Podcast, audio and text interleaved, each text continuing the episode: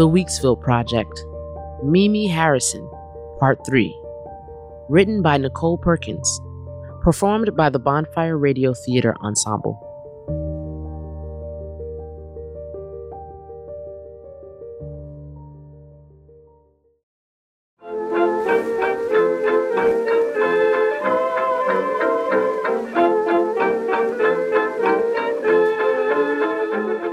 York and Brooklyn have continued to transform.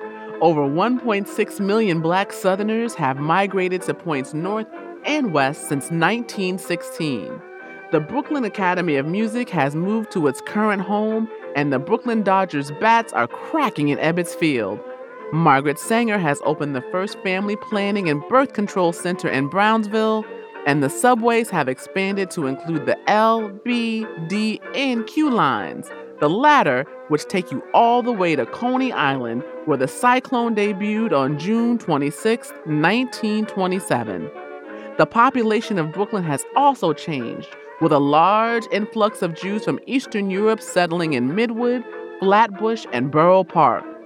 Weeksville, as an independent community, had all but disappeared. Black migrants from the South and the Caribbean poured into the neighboring community of Bedford Stuyvesant making it the second largest black community in the city, the first, Harlem. These were the new places to be and be seen. Harlem, especially. Known as the home of the new Negro and the eponymous Renaissance, Harlem was now the center of New York's black world.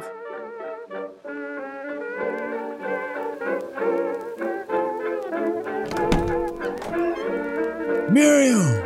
My baby girl, so glad to see you. Come on in here. Let me cut off this music. Hello, Father. You sound so serious. Come on and give me a hug. I got supper just about ready. Uh, okay. I got some things I want to talk to you about. So do I, Father. And things like this always go down better with food. Now, your mother was the cook. God bless her soul. But I'll do all right. I ain't dead yet. Don't say that. What got into you? Come on in the dining room so we can sit down and talk. Uh-uh. You're not moving. What's going on? Daddy. Oh, you must want something. well, that's fine, because I need something from you too. Daddy, I have to stop working at the store. I'm going to be a singer. What did you say? I'm quitting the store so I can be a singer. Peter says my voice is unlike anything he's ever heard, and he has connections so I can make an album. A whole album of me singing, Daddy. Isn't that just grand? You think your mother and I sacrificed all these years so you can sing on somebody's record? You think your grandparents broke their backs so you could abandon everything they built just because some white boy thinks you sound pretty? That's not fair. Peter loves me and wants what's best for me. You know, I've been singing up in Harlem after the store closes. Peter thinks I can make it big in Paris. He. I don't see Peter coming around here in the light of day telling you how much he loves you. I don't see Peter trying to keep this neighborhood together. I need your help. Things are changing too much, and I can't keep up. What do you mean? Store's in trouble. The neighborhood is different now. All these new people coming in. They got their goods elsewhere. I'm I'm having a hard time making ends meet. I'm sorry, Daddy. I'm getting old, Mimi. I wanted you to take over the store. Bring some new fresh blood into it. Tell me what we need to keep up with these changing times, but I can't. I've seen how you and Mother worked. I remember the stories Grandfather Cumberland and Grandma Jenny used to tell, but that's not what I want for my life. Are you saying you too good for hard work? No, sir. I just want my hard work to be for my life, not for me living someone else's dream. Excuse me, little miss. Daddy, sit down, please. I'm so grateful for everything you and Mother have built, for everything Grandfather Cumberland and Grandma Jenny did so I could be free, but I am free free to make my own choices, and I don't want to work myself to death behind the counter of a store, waiting on a man to get off from his job of pressing elevator buttons for white folks all day so I can go home and cook and keep house and go nowhere. Don't you bad mouth any man doing that kind of work. I will not allow it. I'm sorry, but I want more for myself. You don't want a man who earns an honest living working for white folks, but you want to listen to what one white boy has to say about your life? I love him, Daddy. I trust him. You can't even marry him, baby girl. I don't think I want to get married or have any children. You giving up everything this family has ever done? Everything?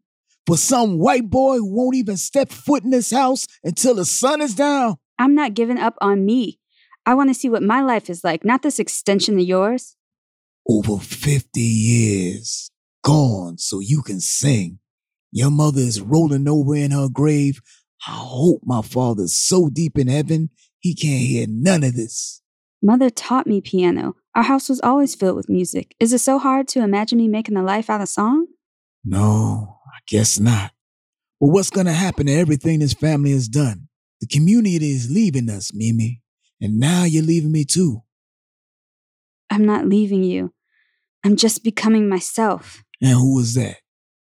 Bridget the Bronze Balladeer. What?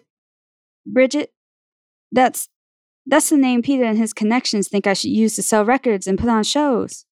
We named you after the woman who gave my daddy food and shelter, the woman who helped my mother and father get together. None of us would be here without her. And you want to change your name? I'm always going to be Miriam. That name means something to me and this family. Daddy. Hey, Mimi, you uh you ready? Hello, sir. You weren't even gonna stay for supper? You had this uh you had this Peter waiting for you outside? Yes, sir. Well, go on then. You said everything you had to say. I love you, Daddy. Have a good night, Bridget. Come by the store anytime.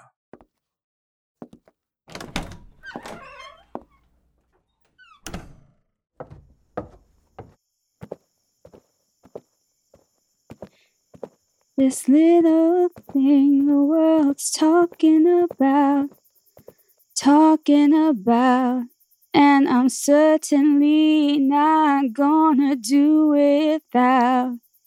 Without a doubt, I've got what it takes. I've got what it takes. But it breaks my heart. It breaks my heart. Ah, be right there.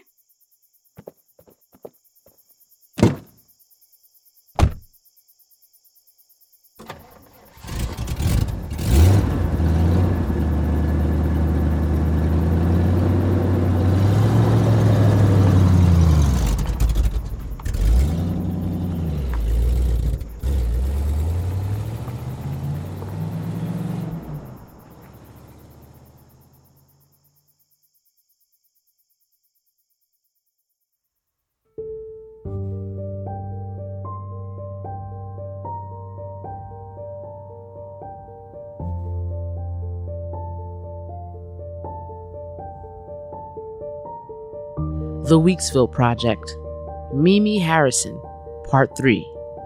Written by Nicole Perkins. Performed by the Bonfire Radio Theater Ensemble. Thank you to our Bonfire Radio Theater Ensemble cast Aisha Turman, Derek Cross, Ashley Miles, David Roberts. This concludes the story of the Harrisons. The Weeksville Project was produced for Bonfire Radio by Keisha TK Dutes and Conscious, with sound design by Cedric Wilson, podcast artwork by Fresh Daily, with additional gratitude to the Brooklyn Arts Council and the Weeksville Heritage Center for making this possible. Please rate and review the Weeksville Project. It helps us get noticed. To support the future of work like this, visit bonfireradio.com to make a donation. Thank you.